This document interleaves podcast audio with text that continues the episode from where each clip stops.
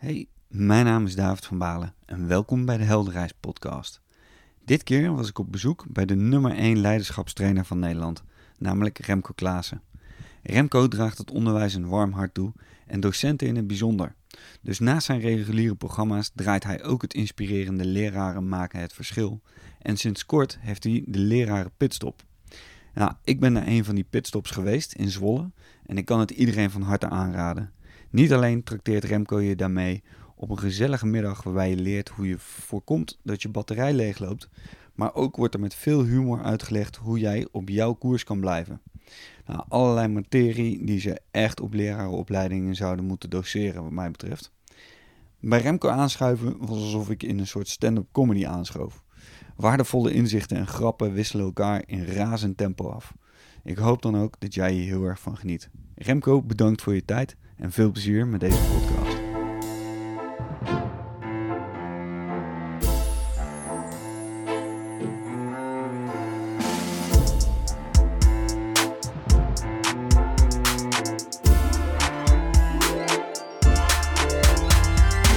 Maar ik denk, als je het toch hebt over kwispeldynamiek, ik denk dat Pareto hier ook weer op geld heeft. Ik denk, als mensen kunnen groeien naar 80-20, dat je een heel mooi lang leven kunt werken. Ja. Eh, dus 80% kwispelen en die 20% gewoon even, eh, wat jij zei, grinden, even gewoon Ja. er doorheen. De mee, ik ken heel veel mensen die hebben Pareto verkeerd om. Ja, En dan ga je dus je burn-outje maken en eh, dan wordt het dus ongezond. ja.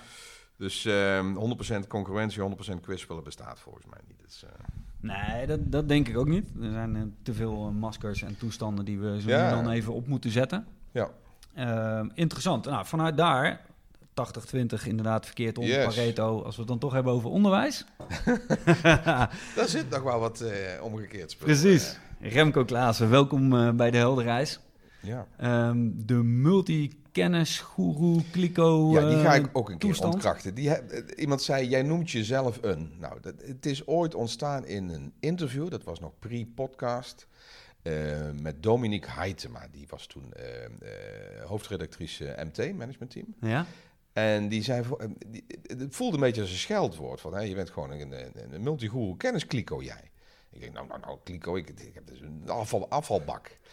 Maar waar het op neerkwam, en dat klopt dus helemaal. Ik, ik ben enorm eh, een verzamelbak, een, een, een, een, dief in essentie. Alles wat meer dan een miljoen boeken verkoopt, spring ik in de nek, pluk ik kaal en geef ik door. Dus ik, ik ben een, verzamelaar. En toen had ik zoiets van, hé, hey, die is best wel leuk. Dus toen heb ik hem op mijn LinkedIn profiel gezet. Ja, multiguru kenniskliko. En daarna zei iemand, ja, wie noemt zichzelf nou, nou zo? Het zelfs als jezelf guru noemen of zoiets. Ja. Dus dit is niet van mij, dit is van Dominique. Maar klopt wel. Ja, ja, mooi, heel mooi. En eh, omdat we hier natuurlijk bij de Helderreis podcast zitten, eh, ben ik eh, benieuwd naar je eigen reis. Wat Ja. op een gegeven moment een helderreis is geworden, in ieder geval in mijn ogen. Ja. Ehm, wat zijn jouw eigen ervaringen met onderwijs? Ehm, nou, niet, niet heel rooskleurig hoor. Ik, eh, ik vond de basisschool moeilijk. Eh, mijn ouders hebben moeten lullen als brugman om mij naar de HAVO te krijgen. Want ik was niet leerveeg en, en snel afgeleid. Laat hem maar wat met zijn handen doen. Dus het advies was LTS. Ik kan me nog niet eens meer herinneren of ik überhaupt een CITO heb, goed heb gedaan. Of dat dit toen al bestond. Maar mijn ouders hadden het gevoel dat het niet klopte. Eh, het strookte met hun idee over hoe ik was. Maar goed, dat is vreselijk als ouders als je je kind slimmer denkt dan dat de leraar. De- als je een beetje tokkie bent en de kind kan twee tafeltjes, denk je dat hij hè, fucking Einstein is. Terwijl Ja. het gewoon een tokkie is die twee tafeltjes kent. Ja. Dus, eh, maar goed, ik kon niet zo goed bij de les blijven. De HTS-tijd was ook een Achilleskwelling. Eh, nou was het in die tijd was het didactisch ook van een onbeholpen niveau. Er zaten heel veel mensen uit het bedrijfsleven die toen informatica gaven, omdat het was allemaal nieuw. Dus eh, daar heb ik me ook doorheen geworsteld. Dus eh, ik ben pas gaan genieten van onderwijzers toen ik zelf cursussen ben gaan inkopen.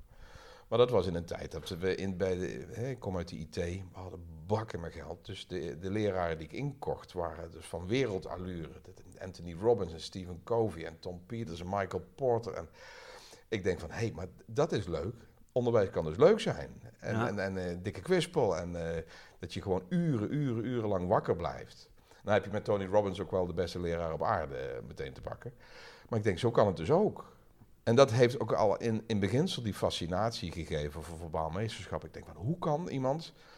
Ik weet niet of ik ADHD heb of ADD. Ik, ik heb een surplus aan energie en, en ik doe meerdere dingen parallel in mijn hoofd. Uh, dus ik, ik ben nog nooit getest, maar als ik mijn cursisten hoor, die, die gast die heeft, eh, die zit in het spectrum. Ah, ja, ja, ja. Maar goed, hoe ver ik ook in het spectrum uh, zit, Tony Robbins hield mij gewoon 14 uur per dag wakker. Ik denk, dat kan dus wel. En dat is eigenlijk, als ik heel erg terugpel, de eerste drive geweest om verbaal meesterschap te gaan schrijven. Hoe, hoe hou je mensen wakker? Hoe zet je mensen aan? Ik, hè, we hebben inmiddels al wat meer contact gehad. We hebben een gedeelde passie met elkaar. Van mensen in het leven aanzetten. Van, hè, gebruik je circle of influence. Creëer je koers. En dan vol erin.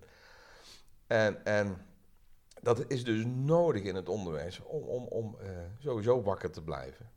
En ja, je groep een beetje wat mee te geven. Ja, dus. ja mooi. En uh, daar is dus inmiddels ook een gedeelde missie uitgekomen. Eh, de missie om wat voor het onderwijs terug te doen. Ik hoorde jou, ik geloof dat het alweer twee jaar geleden is, misschien zelfs al drie jaar geleden bij Eindbazen podcast zeggen. Ja. Nou, ik was bij een congres en ik heb het een en ander aangegeven ja. aan. Ja, het is al veel langer geleden. Ik, het, is een, het is een frustratiepad geweest van bijna twaalf jaar. Ja, hier.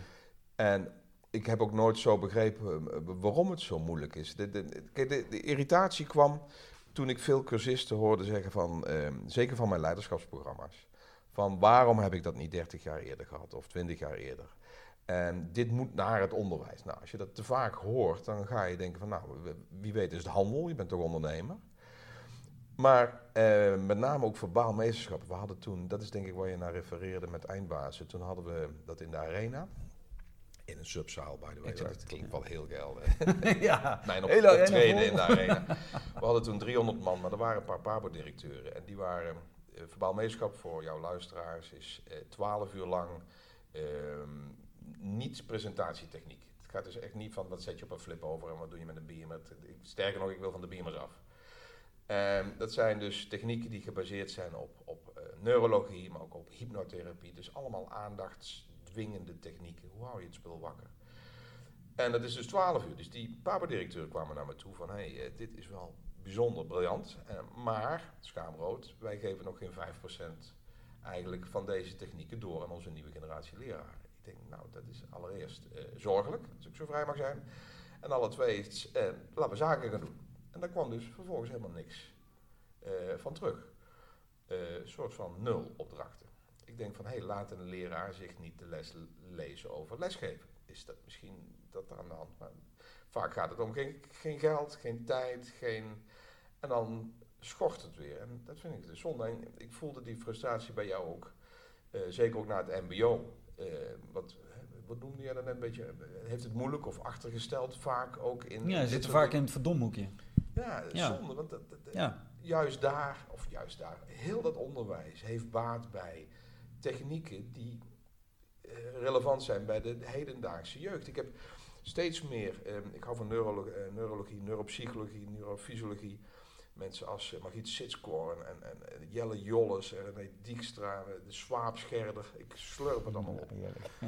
en ik hoor steeds meer berichten dat dat oude model rondom dat autistisch spectrum niet zozeer een afwijking is, maar de nieuwe norm. De, de, de hersenfrequenties, de, de, de, de, het parallele denken, de, er is van alles aan de hand. En vroeger zou je denken van het kind is snel afgeleid. Maar tegenwoordig is dat gewoon een, de, nieuwe situatie. Ja. Die aandachtscurves verkleinen tot, tot secondes. Dus ze moeten geprikkeld blijven. En dat red je niet meer met die oude eh, technieken. Ja. Dus volgens mij, voordat mensen straks boos worden op deze podcast, echt autisme bestaat. Mensen die compleet niet voelen bij anderen en niet toegankelijk zijn. Dus niet, geen boze brieven, maar een hele hoop gebiedjes uit dat autistisch spectrum zijn volgens mij gewoon de nieuwe situatie. En dan moeten we mee aan de bank. Ja. Maar hoe open je dat? Nou, precies. Dat is, dat is inderdaad de vraag. Want je hebt het inderdaad over, uh, nou ja, ehm, misschien laten leraren zich de les niet lezen, misschien zijn het uh, budgetten.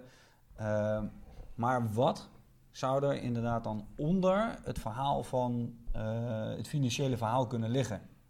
Want vaak is dat natuurlijk een een afleiding, Ik een dekmanteltje. Ik, ik denk een- dat minder tijd, geen tijd misschien nog een groter probleem is. Ja. Ze staan onder spanning. Ze hebben natuurlijk het wakker houden van dat spul de hele dag. En daarna die administratieve rons, romslomp. Eh, maar ook de pakketten. Dus de, de, de, de, de, de eh, ik weet niet hoe dat allemaal heet hoor. Je koopt een leerplan in, denk ik. Of hoe werkt dat bij scholen? hangt er een beetje vanaf, maar je stelt natuurlijk een curriculum samen op basis Ja. van datgene wat er voorgeschreven wordt. Hè? Maar die zijn misschien ook outdated inmiddels. En niet meer eh, eh, fit voor hè, de, de, de, de nieuwe hersenfrequenties. Kijk, het lullig is dat er nog niet echt veel wetenschappelijk bewijs is rondom dat het echt aan het veranderen is. Ik merk dat er scheurtjes komen in de, de oude denkwijze. Volgens mij was dat eh, Jelle Jolles volgens mij. Die zei dat de autistisch spectrum is eh, de oude generatie die, die de nieuwe probeert te kaderen. Vond ik wel een hele mooie, mooie vergelijking. Het is ja. anders dan, dan vroeger. Als je een leraar hebt die nu 60 is, ehm, die heeft met zijn didactische skills, die komen uit een andere eeuw. En hebben toen, waar er ook een ander autoriteitssysteem was, want dat is denk ik ook iets wat er speelt. Die machtsverhoudingen zijn aan het veranderen. Vroeger had de dominee en de hoofd van de brandweer en de burgemeester hadden echt iets te zeggen in het dorp. Ja, een politiecommissaris. Precies. En Ja. tegenwoordig is eh, vanuit een hiërarchisch verband eh, iemand iets opleggen eerder eh, geeft een allergische respons dan een conformistische. Tegenwoordig, als het te veel lijkt van top-down, gaat iedereen naar het Malieveld. Daar zitten we live in. Of het nou Ja. leraren zijn, politie of boeren. Iedereen. eh, eh, ik- je hebt me een beetje gevolgd inmiddels. Ik, hou, eh, ben aan het ontvompen. Ja, Ja, dus eh, de oude eh, metafoor van de, van, de, van de buizenpost, dat er van bovenaf een pomp iets in je systeem wordt gewerkt, dat werkt niet meer. Dus vanuit een hiërarchisch verband, meneer de onderwijzer zeggen, zit stil, luister goed en leer wat ik zeg, dat, dat kan ook niet meer hier. Ik, ik, ik heb situaties gehad, zelfs in mijn eigen gezin, dat mijn kinderen thuis kwa- kwamen van de middelbare school en op YouTube gingen kijken wat er die dag geleerd was. Dan hadden ze meester Bart of meester, ik, ik heb geen idee hoe het allemaal heette, maar die was dan leuk. ja. En dan, oh, gaat het daarover? Ja. Maar dan hadden ze dus 4,5 uur lang zichzelf lopen irriteren.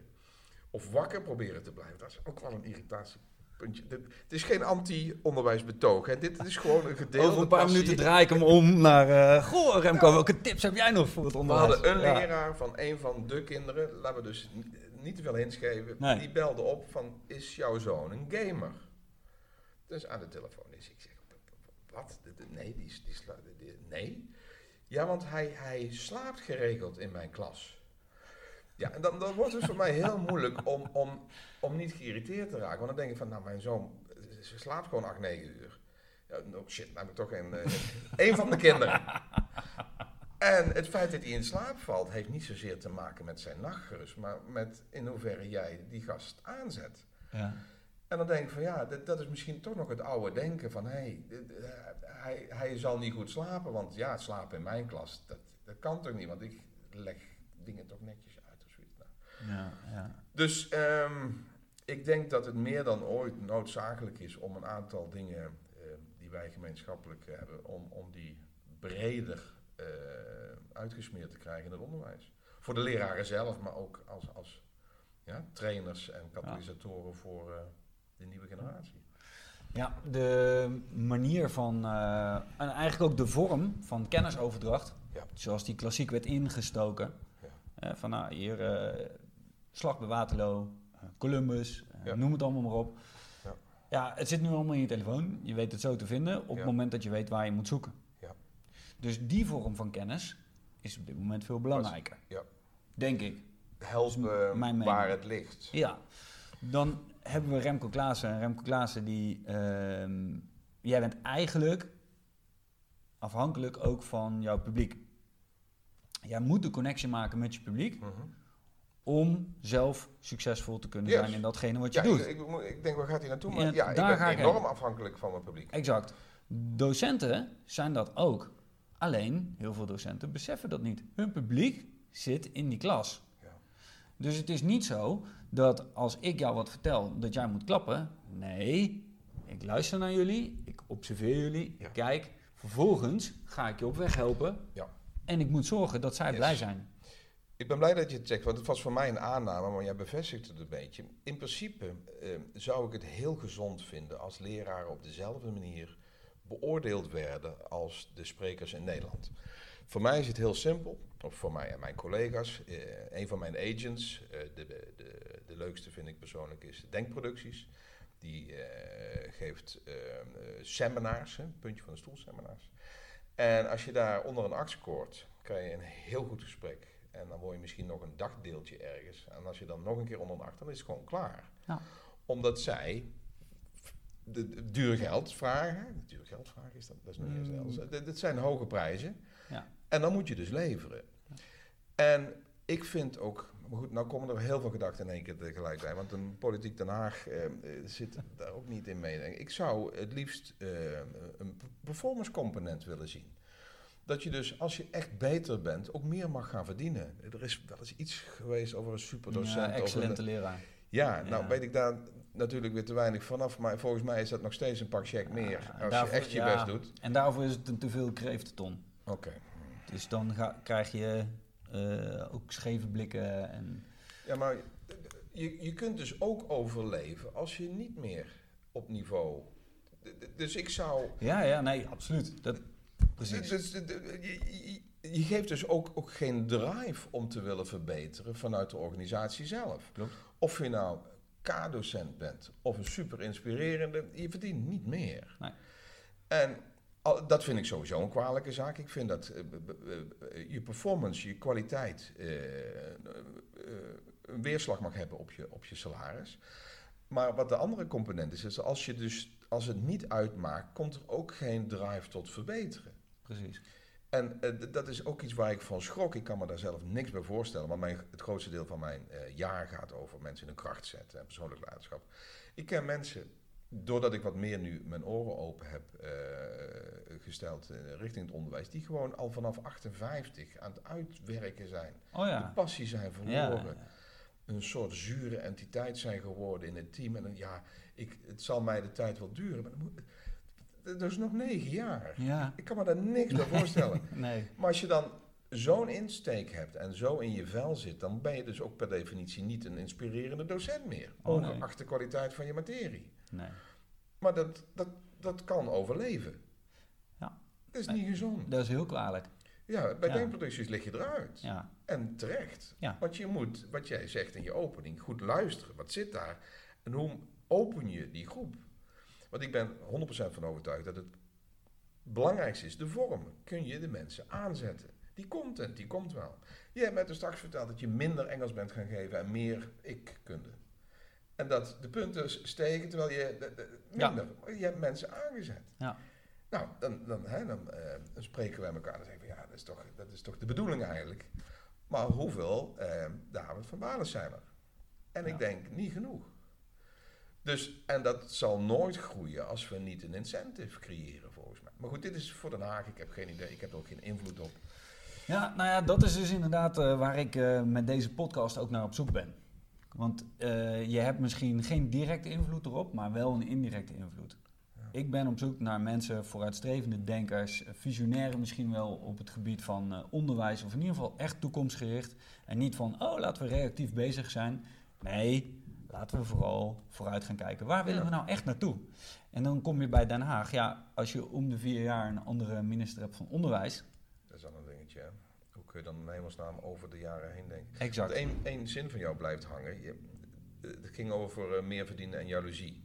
Dat mag toch nooit de reden zijn waarom je een, een, een, verbeteringstraject niet doet? Nee, klopt. Omdat elkaar... En dat houdt het ook niet tegen hoor. Ik bedoel, ik ken eh, in ieder geval een aantal docenten die het zijn. Excellent docent. En die hebben ook echt de uitstraling die hoor je dat? Is van dat een een, excellent eh, een docent. cursus en een certificaat van deelname? Of zit er dus echt een performance kant aan? Gewaardeerd worden door de ouders, gewaardeerd worden door de studenten. Voor zover ik het weet, is het waardering vanuit het MT. Van een school. En wat voor indicatoren komen dan in het En gesprek ik zit niet in die commissie. Want, want, oké, want het moet dus wel zorgen dat het de beroepsgroep scherper maakt, verbetert en Exact. meer klantgericht gelijk eh, de top van Sprekend Nederland Je wordt gewoon afgerekend als je niet performt. Als je Ja. niet... En hoe kun je daar in het klein mee beginnen? Nou, dat is bijvoorbeeld, eh, ik heb op een gegeven moment om de twee weken heb ik een middagje poten op tafel met mijn klasse. Nou, zeg maar. Ik re- reken je nergens op af. Zeg maar wat je ervan vindt. Wat kan er beter en wat ehm, is al goed? Wat moet ik erin houden? Het klinkt revolutionair, maar het is gewoon klantcontact. Hè? Dat is Ja, gewoon in het bedrijfsleven niet jij klant, ben je blij. Maar, is Maar- dit, waarom is dit niet al standaard dan bij elk... Ja, dan vul ik hem in, want dat durf ik niet 100% zekerheid te zeggen. Maar ik weet wel veel mensen die zijn bang. Eh, want wat als ik nou afgerekend word? Want ik moet toch eh, dat saaie deel van wiskunde geven. En er zit niet genoeg creativiteit, waarschijnlijk op dat moment, nogmaals, aanname. eh, om dat op een andere manier te brengen. Of om die connectie opnieuw te maken. Of mensen zitten zo laag in hun energie dat ze aan het overleven Ja, je zijn. noemt nogal wat dingen. De, elk onderwerp is verbaal meestelijk te geven. Nou, absoluut. De meest gordroge wetboek, hand, eh, arbeidsrecht, artikel, alles Ja. is eh aangemaan te maken. Omdat het gaat om mensen en met mensen. En er zijn altijd anekdotes. En, dus kom alsjeblieft niet van, ik heb een eh, te saai vak en daardoor ben ik... Ja. Nee, gelul. Nee, maar als je dat al denkt. Ja, dan moet je eruit, wat mij betreft. Want dan mis je dus gewoon de passie om je van je vak een feestje te maken. Ja. Of ben ik... Ja, Nee, nee, je hebt het helemaal. Heb je, heb je daar. eh, oh, dan uh, steek ik meteen mooi op in. Heb je daar een mooie. eh, misschien.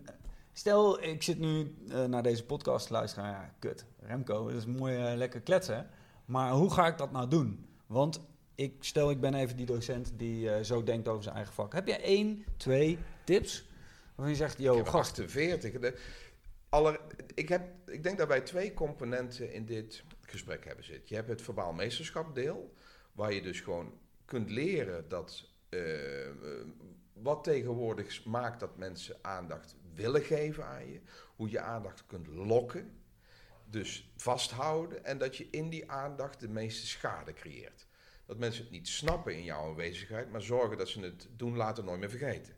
Dat is verbaal meesterschap. Daar kunnen we best nog wel wat dingen over besteden, een paar minuten. Want hou me tegen, want dat duurt het drie uur. Maar de andere component is, ben je dus, heb je dat lerarengen? Ben je dus iemand die dat ook eh, doet zodanig dat zijn batterijtje gaat gloeien? Want je kunt dus, dat is een beetje een stuk frustratie die ik ook wel deels voel in mijn branche. Je hebt een, een, een, een heel legioen aan trainers en coaches. Google erop, je wordt helemaal gek. Het lijkt wel of het de ultieme vangnet is. Als je niks meer kan en je bent een uh, meervoudig ontslagen directeur, consultant, projectmanager, dat je nog altijd je ervaring kunt delen voor een mooi tarief. Het trainersvak is gewoon een beroep. Dit, het gaat dus niet over content, want die, iedereen heeft, heeft al content die sellable is. Maar hoe creëren dat die content maakt dat mensen aangaan? En dan moet je dus zelf ook kloppen. En ik ken er een hele hoop die ja, op de bühne op een gegeven moment best nog wel een verhaaltje eruit krijgen, maar niet het gen hebben om te kunnen uh, mensen te kunnen laten gloeien. Waar ik een beetje van schrik, en dat heeft me alleen maar meer geïnspireerd om verbaal meesterschap te, delen. Uh, uh, je, je, hebt mensen die op de bühne gewoon uh, in staat zijn de energie leeg te trekken uit de zaal. Dat je gewoon na tien minuten zoiets hebt van, oh mijn god, dan moet ik de hele dag nog naar luisteren. En jouw luisteraars gaan dit ook herkennen. Jullie hebben allemaal leraren voor je gehad, of docenten, of, of, of, of presentatiemensen, vergaderingstijgers, waar je gewoon na twee, drie minuten al meteen zoiets hebt van, oh, dit wordt het niet. Maar de, mijn analyse is dat dat bijna allemaal mensen zijn die ook niet lekker met zichzelf schakelen. Het, het, het, het, is jammer dat de, de, de, recorder toen nog niet liep. We hebben een beetje geopend over hè, hoe zet je mensen dan in hun kracht. Wat is kwispelen, wat is nou energie. En eh, als dat niet eerst ontstaat, dan denk ik dat ook verbaalmeesterschap als kill, als instrumentarium, te plastic wordt. En nog steeds kan maken dat je de zaal leegtrekt op energie. Ja.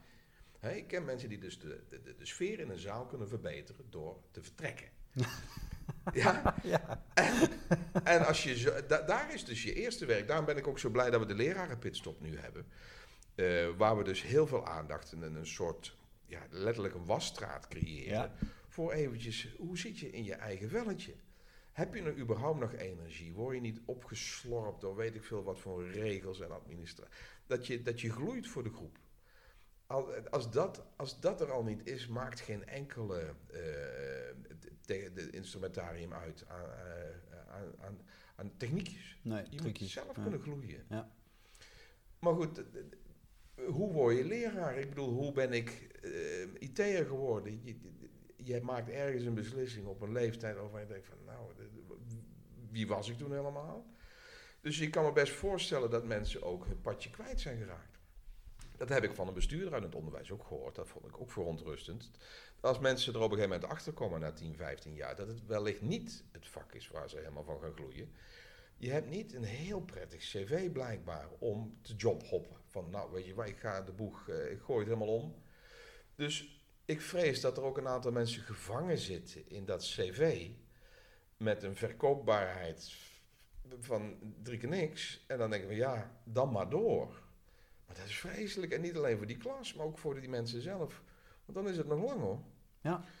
Dus misschien zit er, eh, maar goed, daar, daar heeft deze podcast, daar helpt dat niet bij. Hooguit een beetje zout in de wond. Van ja, als je niet lekker in je vel zit. Ik, ik zou toch echt wel over, willen, eh, ga daar eerst eens aan werken. Is het wel je vak? Nog. En dan moet je echt aan de bak om, eh, om te scholen, want... Omscholen, ja. Ehm, het wordt nooit beter. Nee. Het wordt alleen maar moeilijker. Ja. Laten we iets leuks erbij pakken, want dit is wel heel zuur. Hè? Dit, dit- dit- wat, hoe, durf jij een schatting te maken? Voor wat? Hoeveel mensen niet meer echt in dat ja, jasje passen? Van dat, ja, dat durf ik wel. hoe, Dat Kijk, is- dat, dat is kan heel ook het einde van je podcast betekenen. Sorry. Nou, ik ken een hele hoop... Ik, ik schat ongeveer ehm 60% op dit moment in Nederland. Aan de verkeerde kant. Ja. Oh, maar dat, dat is heel, he- helemaal niet goed. Nee, nee, nee. Want, nou goed... En dat is, dan heb ik het over, maar dat weet je. Sorry dat ik je onderbreek. Oh. Nou, maar dat weet je. eh, we hebben last van eh, leegloop in het onderwijs. Ja. Maar we hebben ook last van een enorme vergrijzing. En eh, dus dan heb je aan twee kanten waar het onderwijs leegloopt. En aan de ene kant komt er nog maar mondjesmaat komt er wat bij aan nieuwe docenten. Dus we zijn met van alles bezig om het te stimuleren. Terwijl eigenlijk zou je moeten starten op de opleiding. Zorg dat mensen op de opleiding Ja. krijgen... joh, wie ben ik eigenlijk? Wat wil ik in de wereld? Wat is mijn Ja. positie? Ja. Waar word ik blij van? De heldere reis. Bijvoorbeeld. Dat is een hele mooie. Maar dat is wel heel erg, want ik dacht dat je zou gaan zeggen 20, 30 procent. Wat heel ongezond is. Al in een branche. Ja. 60 is, is killing. Dat is Ja. een bom waar Nou, je... Misschien heb ik zojuist mezelf in de nek omgedraaid inderdaad met de Nou, podcast. maar ik, ik kan me nog iets voorstellen. schatting. Ik voel het niet zo. Want de mensen die ik in mijn zalen krijg, in het onderwijs... Pas zei het iemand bij de pitstop. Jij was bij een van de leraren Ja. pitstop. Toen zei het al iemand van... hey, ik zou zo fijn vinden als die... die, die, die, die, die noemde van, eh, gewoon eh, een stuk of wat collega's. Ik zeg, ja, waarom zijn dit, die er dan niet? Ja, maar die, zitten, die zijn al dermate verzuurd. Exact. En dan denk ik van, ja, maar dan hebben we dus een onmogelijke taak. Want de mensen die ik dan wel in mijn zaaltjes krijg... die investeren in een stukje ecologie en een Die doen het al. Ja. dat zijn, dat zijn niet de, dat zijn die, dat is, is die 40%. En die hebben het misschien helemaal niet nodig. Die voelen wel die noodzaak om zichzelf meer te laten groeien en de klas meer aan te eh, zetten. Maar die moeten we niet in de zaal hebben. Ja. En die anderen komen niet. Nee. Ja, en dat is precies wat ik bedoel. Het is niet zo in mijn ogen dat 60% ongeschikt is, maar dat 60% of te vol zit. Of het eh, hè, echt gewoon eh, qua energie het niet meer kan bolwerken. Te weinig, de 80-20, Ja. te weinig energie voor zichzelf Batterij overhoudt. kapot. Exact. En niet meer de spirit voelen. Juist. Oké, ik vind het wel een hele goede nuancering. Voordat de mensen die niet hierbij zitten aan onze gezichten zien. We hebben niet 60% van de branche gedisqualificeerd. Het gaat over het niet meer lekker in je vel. Een, een cumulatief aan zaken die Ja. er allemaal voor zorgen dat jouw batterij kapot is. Maar dat je dus ook niet meer een gevende entiteit bent voor de groep. Juist. Dus die energieoverdracht is dan fucking missing. En dan maakt de theorie inderdaad niet meer uit. Precies. En dan is artikel arbeidsrecht een vreselijk vak. Mensen zijn aan het overleven. Ja, maar dan reden te meer dat we dus een incentive gaan creëren. Dus nooit vanuit Den Haag of vanuit welke inkvlek dan ook. Van dat, dat outperformen werkt. Dat, het, dat moet, we moeten dat vak weer opseksen. Ja, ja. Het moet geiler worden. Precies. Het sexy Het is een maken heerlijk van het onderwijs. Ja, ja. Ik bedoel, Ja, ja, mooi. toch? Ja, zeker. Ik, ja. ik, ik ben leraar. Maar ik, in een hele andere, maar dat is ook een hele gezonde wereld waar je dus beoordeeld wordt bij elke performance. En dat je aan de bak moet. Ik ben nog steeds non-stop bezig met het verbeteren van programma's. Ja. Want anders lig je er gewoon uit. Ja. En dat klinkt eng, maar dat is denk ik heel gezond. It's a doggy dog world. Ja. Ja. Ja, maar dat is goed, dan hou je wel. eh, want je kunt dus gewoon, ook als de batterij kapot is en je dus naast je koers zit, eh, overleven. Ja. Maar die klas niet, die moet met je door. Het, het, het geeft niet echt veel oplossingen nu. Ik- maar, ik ga een sprongetje maken. ja, ja, en dus- eh, ik neem je mee in mijn sprongetje. Eerst eventjes eh, iets wat m- mijn idee daarvan eh, bevestigt. Dat is, ik was inderdaad bij de leraar pitstop van jou in Zwolle. En ehm, Oh, je had de beste groep ooit. dat, was de- dat was die groep, tuurlijk. ik, Ja, ik herinner het ineens. Daarna kwam er trouwens een groep die was weer beter. Maar dat, ja dat, dat was de beste groep ooit. ooit. toen hè. Maar ja, ehm, maar inderdaad, daar viel het me ook al op. En, en daarna dan zet ik mijn sprongetje echt in. Niet dat je denkt, hey, we springen nu het ravijn in. Ehm, ik had daar, mijn verwachting, ik had daar 300 eh dol enthousiaste docenten verwacht. Ja, En die waren er niet. nee. Er waren een aantal, 30? hoeveel mensen waren er? Nee, meer. ja, iets meer? Volgens mij ik iets weet meer. niet meer hoeveel Zwolle was. Nou, oh nee, zeggen- die dat, dat was een van de eerste. Laten we dat zeggen was vijf. 50. Ja. V- 50 docenten. Terwijl ik 300 ongeveer in mijn hoofd had van eh, enthousiaste Ja. mensen. Ja. En er zitten daar 50. Wel hele enthousiaste mensen. Dat was super gezellig en de mooi. 40% die jij hebt vermeld. En, en toen dacht ik al van shit, maar ik zie om me heen hier inderdaad allemaal mensen die aanstaan, die Ja. al ermee bezig zijn. Ik wil die mensen daar eigenlijk daar, en jij denk ik ook, die mensen daar hebben. Ja. Die gewoon even, oh, zo laat ik mijn batterijtje op. Oh, zo moet dat. En ik hoop niet dat je nou gaat vragen hoe krijgen we die in de zaal. Eh, nee, daar gaan we het straks nog wel even over hebben. Maar dat doen we niet in de podcast. Want, maar dat is wel de groep die ik ook wil bereiken. Want dat is zo belangrijk als we die Ja. mee kunnen nemen. Ja. Want dit- ik geloof er geen zak van dat die mensen niet willen. Maar die kunnen even niet. Om wat Nee. voor reden dan ook. Ja. Leraar pitstop Remco. Ja. Briljant. Hoe kwam je zo mee? Nou ja, ik heb. ehm, het is begonnen, denk ik, een jaar of vier geleden. Ik heb, eh, toen had ik nog twee agents. Ik heb er inmiddels afscheid genomen van eentje. ehm, die in het hoogste segment eh, de trainingen aanbieden. Eh hoogst heeft te maken met. De, de- het kwam een keer in een interview naar voren. Ik wist, ik moest het opzoeken. Ik ben de white collar trainer, zei iemand. Je bent de white collar trainer van Nederland. Ik zeg, eh, even wachten. Mag ik een klinker kopen? Ehm, en ik blijk dus al een jaartje of 2, 23 eh, HBO plus, eh, directie, management, bestuur.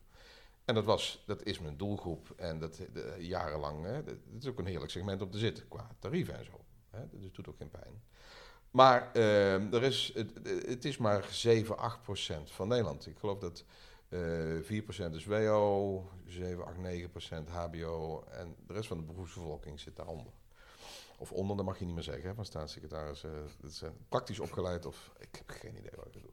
Anders opgeleid. Ja, li lilliputters zeggen lilliputters, maar eh, down to earth of zoiets. Ehm, en ik denk van, wil ik, is dat waar ik voor op aarde ben? De, de, de, de trainer van de Happy Few. En dat begon op een gegeven moment te irriteren. Zeker ook omdat mensen, eh, een aantal mensen in bijvoorbeeld mijn 3,5 daags. Ik heb een beetje een monsterprogramma, dat is mijn, eh, eh, mijn slagschip, laat maar zeggen. En er waren een hele hoop die zeggen: Oh, dit is iets voor mijn partner, voor mijn vrouw, voor mijn broer of voor mijn neef. Maar die heeft geen ABN Ambro die dat gewoon beschikbaar stelt. Of een ING of een uh, Achmea, grote clubs. Ik zeg van ja, maar dat is, dat is toch dat is kloten. Dus ik ben op een gegeven moment stiekem met trainingen gaan maken met andere tarieven omdat ik niet de handel van mijn agents wilde cannibaliseren. Als je één product twee verschillende prijzen geeft, dat is ontzettend moeilijk in de marketing. Dat, dat, dat gaat niet. Dus ik ben stiekem met trainingen gegeven, totdat ik eh, vorig jaar heb besloten van oké, okay, ik wil van dat dure segment af. Ik blijf bij Denkproducties, want dat is een topclub. Ja. Ik wil in ieder geval nog één uh, platform hebben waar je um, tussen de beste zit. En voor de rest wil ik een, meer naar het volk. Dat klinkt, in de, maar ik bedoel dat echt meer naar ja, ja, toegankelijkheid. Dus wat ik heb gedaan als een van de eerste dingen is een, uh, de personal pitstop. Uh, het is een leuke middag uh, voor een paar tientjes met een bring-a-friend clausule. Dus kost geen drol. Eh, ik heb het ook ingestoken als kostendekkend. Je krijgt nog wat drank erbij, want ik, ik geloof heilig in leiderschap. Hè? De combinatie leiderschap en alcohol. En ehm, dan geef ik een leuke performance. Ehm, en dan heb je dus dat niet alleen maar die mensen die gewoon even 1000 euro per dag per persoon kunnen, uit een budget kunnen leveren, in je zaal hebt zitten. Nou, is ontzettend leuk. Is volledig uit de hand gelopen. Of zoals mijn vriend zegt, uit de box geëscaleerd. dat is echt dubbel op. En, maar toen dacht ik van, hé, hey, maar dat is gaaf. Ik wil um, meer toegankelijkheid creëren. En toen kwam ik dus met mensen als uh, uh, Betty, die heb ontmoet, en Willemijn, en Wig, Wigman, Michiel Wigman, mijn, mijn denktank. Die zei, dit moet dus ook naar het onderwerp. naar het onderwijs, sorry, naar het onderwijs. En toen was ik ook al bezig met de jaren. wat mijn opening is geweest, mijn eerste echte opening richting het onderwijs.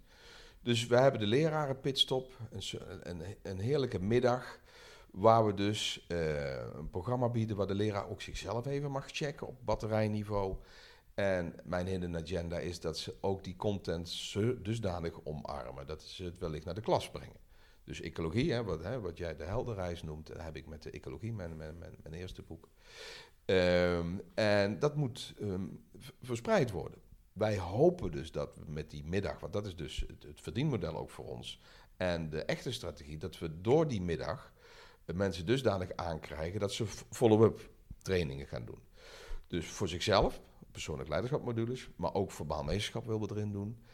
En zo ben ik dus met mijn denktankteam, mijn leraren pitstop.nl en met Diade aan het proberen uh, die markt te openen. Met hele andere tarieven, met veel meer toegankelijkheid, met veel meer lol ook. Want maar goed, je hebt het gezien in Zwolle. Daar zaten 50 pretletters. Ik wil ook de niet meer pretletters met kapotte batterijen erin. En laten ervaren dat het echt gaaf is. Dat leiderschap is. Daar zou je ook voor kunnen zeggen: wat een saai onderwerp krijgt er nooit leuk. Dat is helemaal geweldig. Dat zijn gewoon mini-vakanties. Dat is gewoon het, mooiste vakgebied is ecologie. Ja. Hè? De, de, Davidologie, Remcoologie. En ik denk, en daar is denk ik wat, waar onze paden zich eh, uh, kruisen. Noodzakelijk om mensen weer aan te zetten. Ik geloof ook, hè, maar ik wil niet te veel op andere podcasts gaan lijken, want ik ben al een paar keer uh, gepakt uh, met zo'n microfoon. ik, ik, blijf preken over het mooiste vakgebied is, op aarde is, is jezelf, is de ecologie. Ja. Maar het is ook nodig om naar anderen toe te kunnen scoren. Als jouw batterijtje niet klopt, gaan mensen dat voelen. Mensen zijn graag bij iemand die energie geeft. En dus ehm, dat hebben we met mijn, met mijn eerste boek. Uh, hè, wat ik met, met Maite heb geschreven, hadden, we, hadden we als eerste titel Fundamenteel egocentrisme als basis voor sociale slagkracht. Nou, ik vond hem fucking briljant, maar ja, is afgeketst door de, oh, de uitgever. Ik, ik wil egocentrisme een ander daglicht hebben. Egocentrisme. Eens. Uh, ja. ik krijg geen klap in mijn gezicht. Dit was een, een gepassioneerde high five. Ja. Ik vind Absoluut. het de ultieme basis voor al je performance in je leven. Als je je ego niet centraal durft te stellen en niet weet wie je bent en wat je wil, hoe kun je er dan een hemelsnaam zijn voor anderen? Dus egocentrisme is fundamenteel en niet een naar woord. Nee. Dus die lerarenpitstop is eigenlijk ook een poging van mij om die leraren zichzelf weer eventjes op een voetstuk te zetten. Je bent, het zijn veel gevers, er zitten heel veel waarderingsgevoelige dienstbare types. Ja? Eh, zorg en onderwijs trekt dat soort spullen aan. En die zijn op een gegeven moment daar ook heel erg goed in geworden, totdat je je eigen batterij vergeet. En erachter komt dat je die batterij hartstikke nodig hebt om les te kunnen geven. Dus ik, ik wil ze ook even uit dat leven trekken en weer zichzelf op nummer 1 plaatsen. Met als hidden agenda dat daarna ook die klas weer meer gaat genieten. Het, het, hetzelfde met een huwelijk. Je moet jaren met elkaar door eh, eh, met zo'n klasje. Uh, als jij niet lekker in je vel zit, ga je ook het huwelijk langzaam down the drain. Hè? We hebben een enorme toename de laatste 10, 15 jaar in het aantal echtscheidingen. Dat kun je verklaren vanuit mensen die gewoon zelf niet meer sporen. En daarna een, een, een energiegat gaan worden in de levens van anderen. Ja, ja daar wil je vanaf. Ja. En Dat, nou, dat is niet fijn. Nee. dus. dat is niet fijn. Maar je, je noemt hem even net heel snel tussen neus en lippen door. Want ik had hem hier al opgeschreven. Ik weet niet of je hem gezien had. Um, maar inderdaad, wat brengt uh, persoonlijk meesterschap of leiderschap nu de leeglopende docent? Ja, je moet die gaten vullen, die gaten dichten. Er is niet. Een burn-out is in principe redelijk plat te verklaren. Ja. Eh, nogmaals, als mensen een andere strategie hebben, ik, ik, ik negeer geen enkele eh, paradigma, maar dit is de mijne. Let's go. Als je genoeg energie lekken hebt in je lijf, is het een kwestie van wachten totdat je batterij leeg is. En een te lange lege batterij gaat dus echt schade geven. Ik heb uh, leuke sparringsmomenten gehad met, uh, met een aantal neuropsycho-immunologen. Ja, zo keek ik ook toen ik het voor het eerst hoorde. Neuropsycho-immunologie. En die, die, hebben inmiddels een lineaire verband gelegd tussen het ontbreken van energie, dus een kapotte batterij, met je immuniteit. En daarna word je dus, krijg je mankementen. De ja. ene psoriasis de bovenhuid eraf, uh, tot en met kankers en hartfalen. De, de, de, lang genoeg niet in je vel zitten maakt dat je vel niet meer zit. Dus die, die, die high five net, um, egocentrisme, is essentieel. Als jij niet weet wat je fijn vindt en waar je van gaat kwispelen, creëer je een mogelijkheid in je leven waar je dus leeglekt. En als je te veel leeglekt, ja, dan, dan ga je eraan uh, onderdoor. Ja. Dus we hadden, ik weet niet of toen de cassettebandje al draaide over de Pareto. Was, ik nee, heb no, geen idee wat een cassettebandje trouwens. Ja, Voor nee, de ja, oude old mooi. school, dat is uh, de Sony Walkman uh, tijd. We zitten hier met een SSD-kaart ding, denk ik. Um, wat wou ik zeggen? Oh ja, we, we hadden het over 80-20. De kwispelen heeft ook een bepaald maximum. Ik denk niet dat je 100% van je week energie kunt krijgen van de dingen. Je moet gewoon dingen managen. Maar dat is ook het hele woord. Hè. Die moet je managen. Je geeft leiding aan je batterij en de rest moet je managen. En uh, ik ken dus heel veel mensen, en ik ben net uh, onaangenaam verrast door jouw 60% uh, opmerking. Ik denk dat dus ook in het onderwijs een hele grote groep mensen uh, een dominanter deel van hun week leeglopen dan dat ze lekker de batterij bij aanvullen. Of het gebeurt in het weekend, dat ze recupereren van een K-week en dan weer een week aan kunnen. Maar dat is survivalen, dat woord ja. heb ik jou ook al gehoord, dat, dat, dat hou je niet lang vol. Nee. Dus niet alleen in het onderwijs, maar ook in de zorg en een hele hoop branches in Nederland missen we het, het, fundamentele egocentrisme, waar je dus jezelf weer centraal stelt. Waar krijg ik energie van? Wanneer ga ik glimmen? Ken je Flow, die, dat boek met die roem, hoe heet die, Hongaar, Cicek, Cicek, Keilen, Keilen, Cicek, En ja, ik, ik, er zijn zoveel boeken die worden geschreven over geluk en flow. En dat, het, maar het gaat over, wat, is allemaal energie? Wanneer ja. ga je aan? Ja.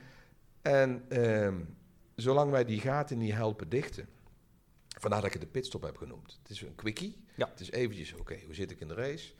Maar daarna hoop ik dat ze het ecologievak dusdanig gaan omarmen, dat ze dat weer inaugureren in hun leven. Wie ben ik? Wat wil ik? Hoe krijg ik mijn kwispel? Staat vol in beweging.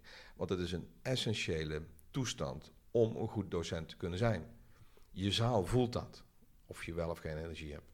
Ja, en als ze uitgaan voor de, de, voordat ze... De, de, is jouw zoon een gamer? Nee, ik denk dat, dat jouw didactische skills en je batterij niet meer sporen. Want anders ja, hou je ze wel aan. Ja, ja precies. Dus. Ja, ja mooi. Heel mooi. Um, het is dus ook te herstellen. Uh, gelukkig wel.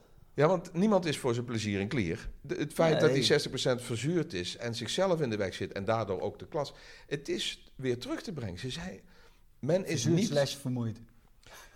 Het is gewoon kapot. Ja. Ze zijn niet... Het, het vak is geweldig ja. mooi. Maar je kunt door wat voor omstandigheden dan ook die passie verloren zijn. Ja. En dat moeten we gewoon weer terugwinnen. Want ik denk niet dat voor, voor die 60% het noodzakelijk is dat ze een beroepenswitch gaan maken. Ik denk dat ze eventjes een aandachtsswitch moeten maken van ben ik nog belangrijk genoeg en heb ik mezelf nog wel juist op de koers. Ja. En daarna kun je hoogstwaarschijnlijk weer recupereren. Ja. Denk ik. Ja, precies, maar... En daar hebben we diverse tools voor. juist. Maar dan, moet, naar de leraar. dan moet het wel uh, vanuit mensen zelf komen. En uh, ja. dan gooi ik Remco Klaassen erin. Mensen willen wel veranderen. Ja. Mensen kunnen ook wel veranderen, ja. maar mensen willen niet veranderd Goeie worden. quote, man. En uh, ja, ik wou dat ik mezelf bedacht had.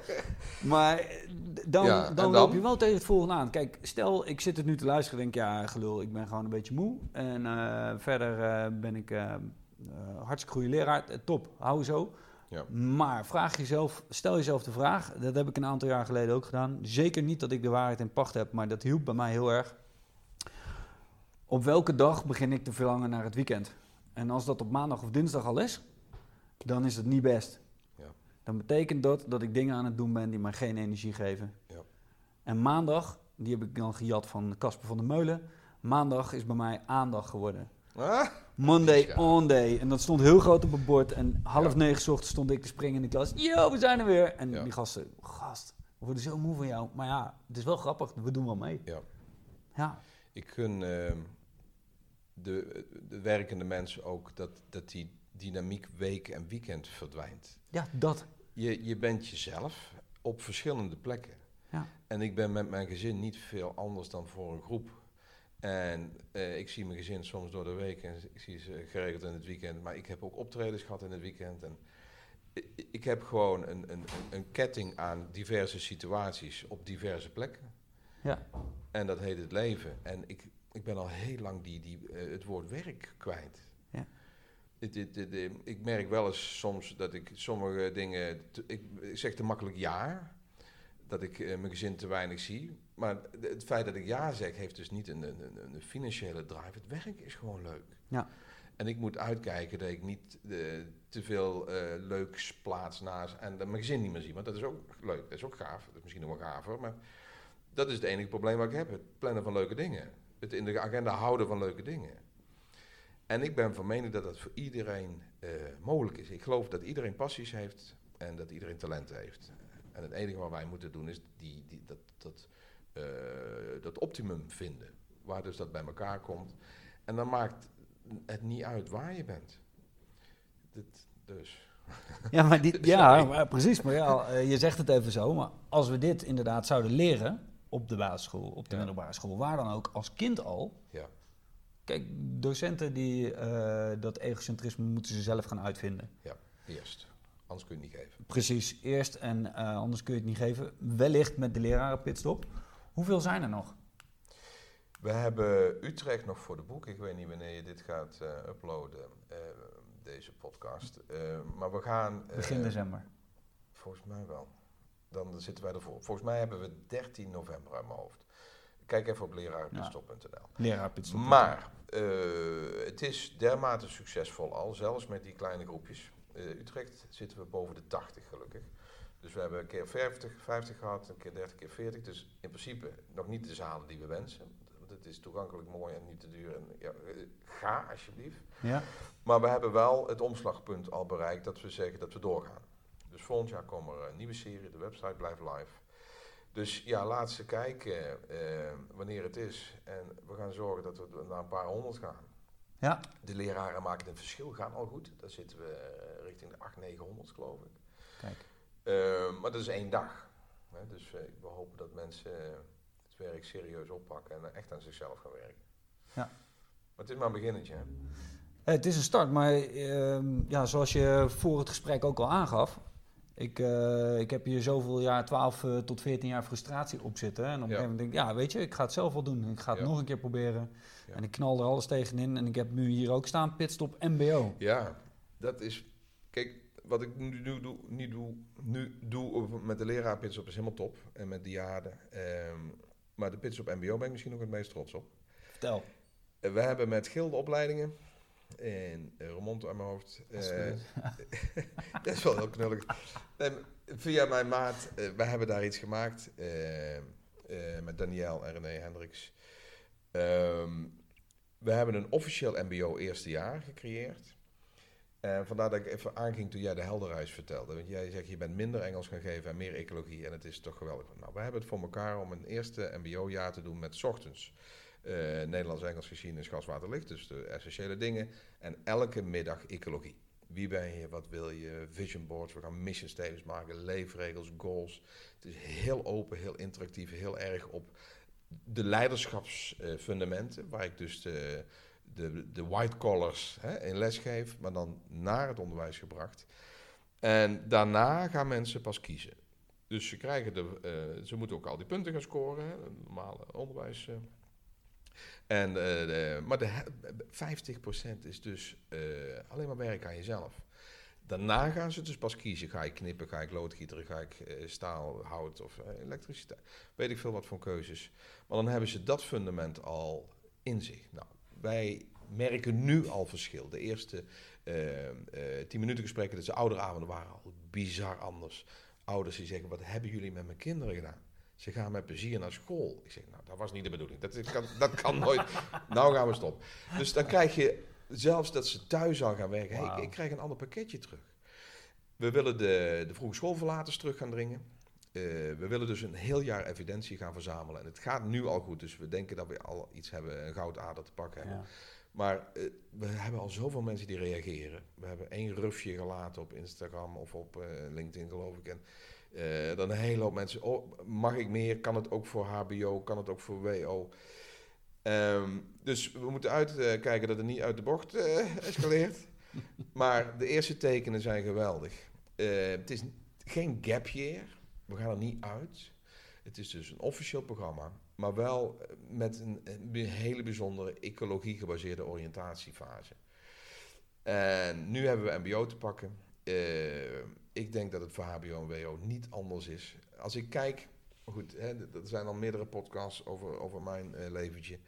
Uh, ik heb toen informatica gekozen, omdat de wiskundevakken waren de enige waar ik boven die 5,5 uitkwam. En voor de rest stond ik, was ik alleen maar bezig met, met uh, met puisten, masturberen en kijken wat de wereld allemaal met je doet. En ik was niet bezig met de toekomst.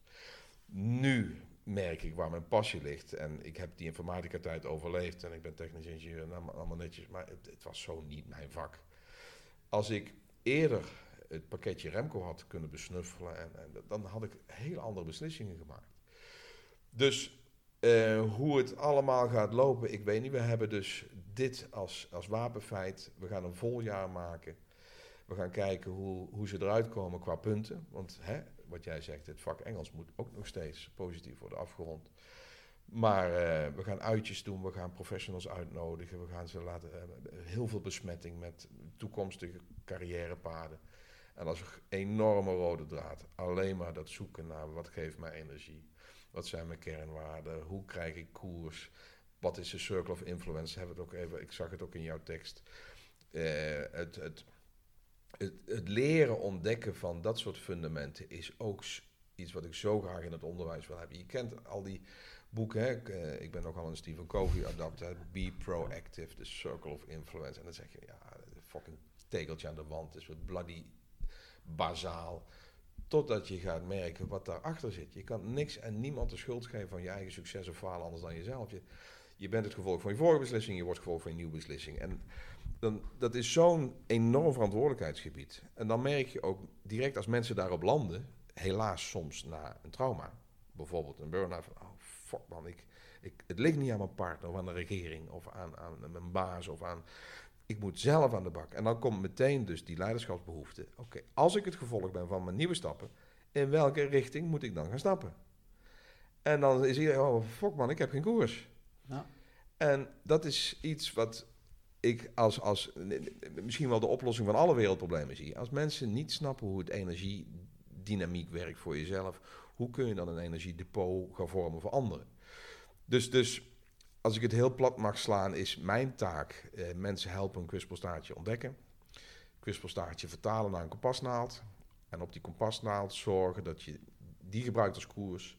En door het, de, de batterij die je daardoor gecreëerd, zoveel mogelijk anderen helpen. En dan krijg je een soort perpetuum mobile waar je lekker in je vel zit en zoveel mogelijk mensen blij maakt. En dan komt er geen verzuring. En dan maakt 65 niet meer uit of 67. Ik heb ook eens zo'n vraag gehad, wat ga je doen na je pensioen? Wat? Wat een vraag. ja. Hetzelfde. Ja. Ik, bedoel, ik heb in een andere podcast een keer de Tommy Cooper opmerking gemaakt. Het lijkt me echt hemels. Ja. Mensen helemaal de, in de broek laten piezen van het lachen. En dan vol de orkestbak in. Ja. Dat gun ik iedereen. Ja. En ik ga toch niet stoppen. Ik heb waar was dat? was vorig jaar op tv. Een arts in Friesland die moest stoppen. Omdat hij een trilhandje had en niemand vond dat hij op zijn 72 nog. was zo'n onzin. Ah. Die, had, die man had een, een parochie, wou ik zeggen. Die had een, hoe heet dat van een arts? Een wijk, een, uh, ja. zijn werkgebied. en daar had hij vertrouwen, mensen, eh, had hij tijd voor. Nou, je moet hem niet meer uh, bij de geboorte. Je, nee. je, ik wou zeggen, je, je epidraal, je uitgescheurde, laten, laten hechten.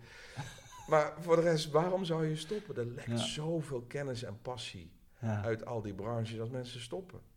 Maar dan, dan hebben we de cirkel weer rond. Als Precies. je op maandag al zoiets hebt. Oh mijn god. En ik wil stoppen. Dat is, dat is het signaal van je klopt niet. Nee. Dan moet je aan de bak. Ja. En dat, dat overstijgt het onderwijs waar we nu eh, over gehad hebben. Maar dat zit in elk beroep. Ja. Ja. Ik vind aandacht wel een hele goeie. Die blijft in mijn hoofd zitten. Ja. Dat is aandacht. Ja. Focus. Dat is toch geweldig. Aandacht. Ja. Ja, mooi. Ah. Zo, wauw. Krijg je goede zin van. Ja. Want ik ben ook heel erg benieuwd waar dat eh, toe gaat leiden. Op Ja. het moment dat je eh, dit, eh, je, en dan heb ik het even over het MBO, Ja. je MBO-project. eh, aan het einde van het jaar blijkt dat deze mensen vergelijk, met een vergelijkbare testgroep eh, zich beter voelen, Ja. beter weten wat ze willen. Ja. Wat gaan we doen? Ja, dan gaan we opschalen. Eh, we moeten uitkijken, want ik kan niet dus... Je, je, had, jij hebt met de helderreis hetzelfde, probleem. Helderreis hetzelfde probleem. Dat er eh, meer trainers nodig zijn en je, je moet dan aan de bak. Dus ik heb een mooi team. Eh, ik denk dat we volgend jaar met een beetje rekken vier klassen aan kunnen. En dan hoop ik ook niet alleen binnen het gilde, maar binnen andere ROC's. En misschien ook al een, een initiatief op de HBO of WO. Ehm, wat ik heel mooi zou vinden, is dat er veel meer tijd wordt gecreëerd voor mensen om zichzelf te worden. En dan heb ik het niet alleen vanuit onderwijs, maar ook. Ik heb een keer een grapje gemaakt dat je eh, eigenlijk maar mag trouwen als je eerst van jezelf houdt. Dus je moet een soort ecologie-rijbewijs creëren voordat je je leven met anderen verweeft. Dus ik zou een hele hoop tussenfases willen creëren. Eh, dienstplicht terug. Dus nou, ze noemen het emotionele of sociale dienstplicht. Gewoon een periode waar je uit de wereld wordt getrokken en verantwoordelijk wordt gemaakt voor whatever. Ik heb zoveel geleerd bij de marine. Ehm, toen hadden we nog dienstplicht. Ik heb 16 maanden gediend. Ik heb elke dag gediend. Eh, ik had nog vakantiedagen over, maar ik vond het geweldig. Ja. En daar met die jongens. En nou, dat was helemaal top. En dat gun ik mijn zoon ook. Wij zijn nou alternatieve rufjes aan het verzinnen om dat manneke een, een tussenfase te geven met, met gap years. Ja. Hij is nou in eh, Australië eh, onder het mom van het eh, Cambridge English. Gaat hij een taalreis doen. Maar wat ik hem echt wilde, en dat heb ik die, de meiden ook gegund, dus hij is de derde die dat doet, is zichzelf ontdekken. En teruggeworpen worden op je eigen circle of influence. En moeten beslissen. En natuurlijk kunnen we skypen. En het is minder pijnlijk ja. dan Dat vroeger. doen, Ja. en dan moest je wachten met de brief die bij boot. Dus het is al minder pijnlijk, ook voor papa. eh. maar wat ze daar leren is zo geweldig. De- de- Wie ben je? Hoe ga je met anderen om? Hoe maak je je eigen beslissingen? En als je terugkomt, gaan we hem ook nog naar Barcelona doen. Want Spaans is ook heel belangrijk. Ik heb geen idee, maar dan moet hij nog een keer op zichzelf. Ehm, dus ik zou dienstplicht terug willen. Maar niet vanuit een militair strategisch perspectief, maar gewoon leren hoe je jezelf moet plaatsen in een groep en met de groep mooie dingen maken. Ik zou een soort rijbewijs willen creëren voordat je mag trouwen. Ik zou een, een certificaat willen creëren voordat je mag voortplanten. Iedereen Ja, fokt maar zeggen, een nest bij ja. elkaar. Nieuwe ikjes verwerken. Ja, en dan moet, moet je de, de... Ik heb een keer iets heel fouts gezegd, maar je moet echt mijn gezicht zien als ik het doe. Dat, dat, dat, dat, eh, je kunt de leraren ook niet volledig de schuld geven van het niet binnen kaders houden van eh, 30 kaderloos opgevoede tokkies. Dat gaat veel eerder mis. Nee, ja, klopt. Dan we hebben heb het ook je- niet over schuld, hè? Nee, nee, gelukkig. Want, dus dit, er, ook qua... De onderwijzers kunnen niet al die gaten die in de opvoeding zijn ge- gevallen Nee. in één keer opvullen. Hoe zit een, eh, zo'n gastje of zo- een jongen of een meisje in zijn vel? Eh, voelt hij zich gewaardeerd? Eh, kan hij zich sociaal een plek geven? Weet hij wat luisteren is? Waarom je moet stilzitten? Ik vind autoriteitsgevoeligheid een verplichte situatie. Je- Je bent in de klas, shut the fuck up. Zitten en luisteren. Een beetje discipline. Allemaal alle dingen zijn zo aan het verwateren. Dus, dus vreemd genoeg zou ik het liefst veel meer tussenmomenten creëren. Eh, om, om altijd die ecologie als basis terug te brengen. Wie ben je voordat je gaat trouwen? Wie ben je voordat je gaat werken? Wie ben je in, voor elke beslissing? Want, want ik geloof ook, en daarom was die titel zo briljant, vond ik, dat fundamenteel egocentrisme de basis voor sociale slagkracht. eh, het leiderschapskennisdomein houdt niet op met alleen maar zoeken naar de ik en wie je bent en wat je wil. Het gaat ook over hoe krijg je met je omgeving die dingen voor elkaar. En ehm, daar zou ik hier en daar toch ook wel wat tikken willen uitdelen. Als je ziet hoe. Ik, ik, ik wil niet te oud overkomen, want als je toch op, op internet ziet hoe mensen met elkaar omgaan, wat, wat er de laatste tijd ook. het- het- zelfs criminelen zijn hun werkethos aan het verliezen. Ja. We hebben nou, we hebben dit weekend weer die bloedprikkers. Die komen dan je huis binnen onder het mom van eh, we moeten eh, even. En dan halen ze je huis leeg. En van jongens, is, ben, ben een fatsoenlijke dief. Ja. Ja. sla een ruitje in en neem een laptopje mee Ja. s'nachts. Wat is slaapt, dit toch ja. voor smerige... Zelfs die hebben geen omgangers. Wij, we zijn aan het verpauperen. Ik, ik, ik heb gezworen bij mijn laatste boek dat ik eh, klaar was met schrijven. Maar ik heb zo'n zin weer in mijn- om in de pen te kruipen. Ik wil beschaving 3.0 gaan beschrijven. De- de- hoe creëer je een geciviliseerde omgeving waar mensen het lef hebben om goed voor zichzelf te zorgen en vanuit dat gezonde platform heel veel waarde vertegenwoordigen met anderen. Dat, dat zijn, dat zijn ehm, regels die kunnen we allemaal leren. Dat zijn technieken die we allemaal eh, onder de duim kunnen krijgen. En dat is zo nodig, want we zijn aan een beetje aan het verpauperen. We doen maar communicatief. Je moet eens kijken, tijdens, de- wat was ik aan het kijken? Op Twitter ging het weer helemaal los. Eh, we doen maar wat. Dus ik wil eigenlijk, ik, ik weet niet of het heel oud klinkt. Je bent minstens vijf, hoe, hoe oud ben jij? Ik ben 53. 39. 39, oké. Er Ja. zit echt wel een stukje tussen. Ja. Eh, ik zou een pleidooi willen houden voor meer discipline, meer. En wil niet zeggen dat je geen vrije samenleving moet creëren, maar je moet een aantal dingen weten. Gedisciplineerd naar jezelf, gedisciplineerd met anderen. Weten wanneer je energie kost, wanneer je energie verliest. En eh, wa- waar wordt daar nog les in gegeven? ja, ik zie jou opla- Ja. Yes, Ik kan het wel noemen, maar... dat moet weer terug. Ja, nou... En het mag ook ja. best strenger. Ja. Ja. Ik heb het meeste geleerd en het meeste meegekregen van mensen die ook gewoon streng waren. Maar die, dat strenge fundament geeft je ook eh, een basis voor je eigen verantwoordelijkheid in je leven. Het is niet zozeer dat je dan je, je, je vrijheden afstaat aan een autoriteit. Het is gewoon ook, je hebt dat nodig, ook voor jezelf. Hmm. Ben je van stilzitten en... eh, Oké, klas. Nee, nee, nee, nee. Nee, Maar iedereen mag vrij door de klas en iedereen doet projectjes wanneer die het afmaken. Het zit nee, nee, dat niet. Nee, ik... ehm, kijk, ik, ik ben natuurlijk voor de zomer, eh, of met deze zomer gestopt. Met Ja. eh, eh, lesgeven zoals ik eh, les gaf op de middelbare school waar ik werkte. Ja. Eh, bij mij was het, eh, nou ja, drie uur in de week hadden we dan tijd voor Engels. Waarbij ik één uur in de week bezig was met het maken van roadmapjes. Maar wie ben je nou eigenlijk? Eh, Wat wil je? Wat zijn je dromen? Waarom heb je je laten vertellen dat dingen niet kunnen? Mooi, ja. En ehm, nee, twee uur in de week was ik dan ongeveer mee. En dan had ik nog één uur Engels. En dat was eh, een kwestie van, eh, oké, wat moeten we doen en wat kunnen we doen? En hoe is de energie in de groep? Want op het moment dat de energie in de groep kut is, Maakt ja, niet meer uit. hey, dan schuiven we hem wel op naar morgen, want het schiet gewoon niet op. Dus je hebt ze verantwoordelijk gemaakt voor een eigen leerproces. Ja.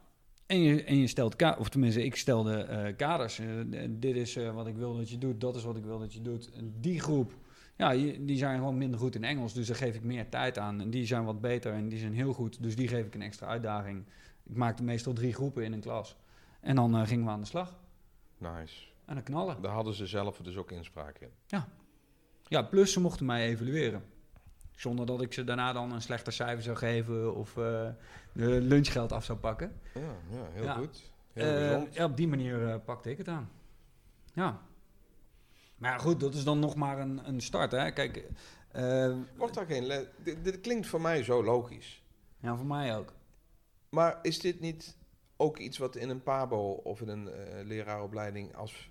Ik heb heel veel Kern. opleidingen gestart. Niks afgemaakt, want ik vond er allemaal geen zak aan. Oh, Maar op de opleiding, lerarenopleidingen die ik heb gedaan, Niks. niks overgehoord. Niks overgehoord. Hoe kan dat? Moet er dan eerst een generatie dood voordat we langzaam een sprongetje kunnen maken naar nieuw denken? Ja, bij mij was het gewoon de klassieke burn-out. Klassieke burn-out, een hele goede begeleiding daarna gezocht voor herstel. En vanuit dat herstel allerlei dingen geleerd over en wie ben ik nou Ja. zelf. Nou, dan zijn we weer rond. Dit is een van de onderwerpen die in een aantal podcasts die ik al heb, eh, iedere keer naar voren komt. Soms, het is toch vreselijk dat je zo'n hamer nodig hebt om je leven Ja. opnieuw serieus te nemen. Nou, toch gun ik hem heel veel Ja, mensen. dat zeggen ze allemaal. Ja. Ik heb heel veel burn-outs gesproken en mee Ja. gewerkt. En die zeggen, ja, het was de mooiste opleiding ever. Maar Ja. dat zeggen ze echt een flinke periode later. Want als je er middenin zit, is het gewoon hel. Ja, dat was best kut. soort van. Ja, Dus, maar dat gun, je gunt de lessen de mensen wel, maar toch niet absoluut. Dit, deze hele pijn. Ik vind het zo zonde dat Ja. dat moet. Ja, dat weet, Of ja, dat moet- weet ik, Remco, maar... Ja. Ik heb ook... eh, inmiddels roep ik het niet meer. Hè, nu even tegen jou eh, zeg ik dat. eh, en tegen jullie allemaal, beste luisteraars. Maar... ik heb ook mensen gezien die hebben inmiddels een derde burn-out te pakken. En die pakken de les niet. En dan... Ja, dan blijft die komen. Kan dat? Drie burn-outs. Kennelijk. Ja. En dat is...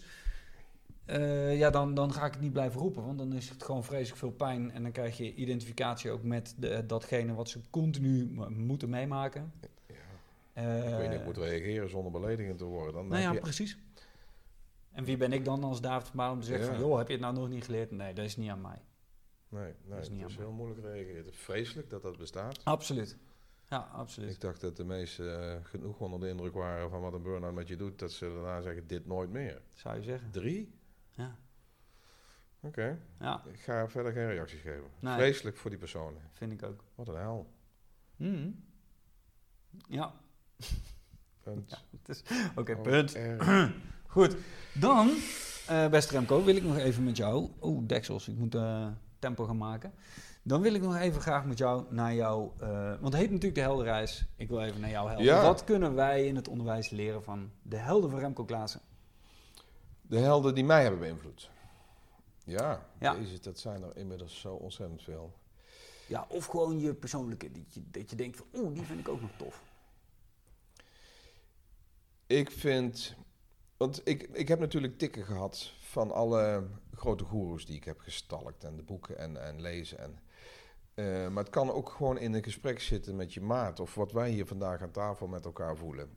Ehm, iedereen die eh, in staat is om de anderen eh, te laten voelen dat er, dat er meer mogelijk is. En dat je niet hoeft te settelen voor, voor, voor les. Dat, dat, eh, ik vind het altijd lastig als je dan eh, ook mensen in de zaal hebben zitten die enorme shit moeten ervaren. Een kind zijn verloren of zitten met ziektes of wakker worden naast een partner van in, in- de kort in de 40 met een hartaanval. Dat is onbeschrijfelijke hel. En dan hebben ze zoiets van ja, het is makkelijk praten voor jou. Of eh, de, je hebt dat nog niet meegemaakt. Nou, nou we hebben een, een wiegedood meegemaakt in onze familie. Dat is zo'n, zo'n ontzettende hel. Natuurlijk is ecologie en leiderschap en, en eh, eh, is geen het maakt niet dat er geen shit meer komt in je leven. Maar ik geloof dat ehm, je nooit hoeft te settelen voor een zeventje. Of nog erger. Als alles wat onder een zes is, moet je aan de bak. En ik zou graag bij iedereen die knop om willen zetten van dat, dat je nooit moet blijven vastzitten. Elke minuut die je besteedt aan beklag. Het komt door omdat die niet verandert, omdat mijn collega, ik heb geen budget. Of, dan moet je rechtstreeks mee stoppen. Ook de waarom-vraag. Waarom heb ik dit? We hadden pas iemand eh, die zat vast in borstkanker op een jonge leeftijd. Waarom? En wij waren niet intiem genoeg om daar advies over te geven. Want dan moet je alleen maar zakdoekjes aanreiken en dan gewoon zijn. Maar die waarom-vraag kappen. Dit is de situatie. En nou aan de bak. En ik hoop dat je het redt. Eh, maar blijven vastzitten in, in eh, dingen die dus niks te maken hebben met wat jij zelf kunt regelen. Dus grote goeroes doen dat. De, de, de positiviteitsgoeroes en, en noem maar op. Eh, maar dat kan dus ook in je omgeving zitten. Ben eens wat open voor de signalen die anderen geven. Ik wil niet zeggen dat je iedereen maar moet gaan feedbacken, want daar heb ik ook wel een mening over. Dat is ook zo'n de meest overdreven. eh, eh, feedback maakt meer kapot dan drank goed kan maken. Dat is een van mijn stellingen. Dus kijk uit met het zomaar sproeien van al jouw wijsheden. Maar ik, iedereen die de ander bewuster maakt van... hé, hey, het leven is mooi, maak er iets van... accepteer niet dat je leeg lekt. Dat is van mij een goeroe. Dus, dus hè, ik, ik heb een beetje moeten wennen aan die podcast. Ik denk, wat moet ik er allemaal mee? Maar dit is de nieuwe wereld. Ik krijg steeds vaker mensen die zeggen, ik ken je van, eh, van, van Thijs of van de eindbaas of van Goris of weet ik veel. Ehm, zorg dat je die buis opent, dat kanaal opent waar je getriggerd wordt om het beste uit jezelf te halen en het beste uit je omgeving. En dan is uh, David van Balen net zo goed een guru voor anderen dan uh, Anthony Robbins. Dus dit is dus wie zijn mijn uh, eindbazen? Wie, wie, zijn mijn goeroes? Mensen die kunnen prikkelen. Maar, dat, maar goed, dat is misschien wel een mooie manier om dit uh, gesprek rond te maken. Dan moet je dus zelf ook in goede energie zitten. de mensen die mij het meest hebben beïnvloed, dat zijn allemaal mensen die zelf ook kloppen. Waar je gewoon graag naar luistert. Waar woorden, zelfs wanneer het niet onderbouwd is of niet een wetenschappelijk kader heeft, waar we gewoon binnenkomen en frequentie hebben waar je denkt van ja, dit, hier moet ik iets mee. Dus um, ik kan natuurlijk Stephen Covey noemen en Anthony Robbins en Marshall Goldsmith en Simon Sinek en al die prachtige. Maar het zit ook in, in mijn vrienden en nu in dit gesprek. Ik zou zo graag willen dat iedereen die verantwoordelijkheid neemt om zijn eigen batterij serieus te nemen. En als dat klopt, word je automatisch ook een batterij voor anderen. En dat zijn mijn helden. Ja, dat is, daar, daar gaan we mee afsluiten. Uh, ja. Remco, uh, prachtig. Dankjewel. Ja, nou, jij bedankt voor je tijd. Het was gaaf. Is dit nou al... Ja, het is... Uh, How is that possible?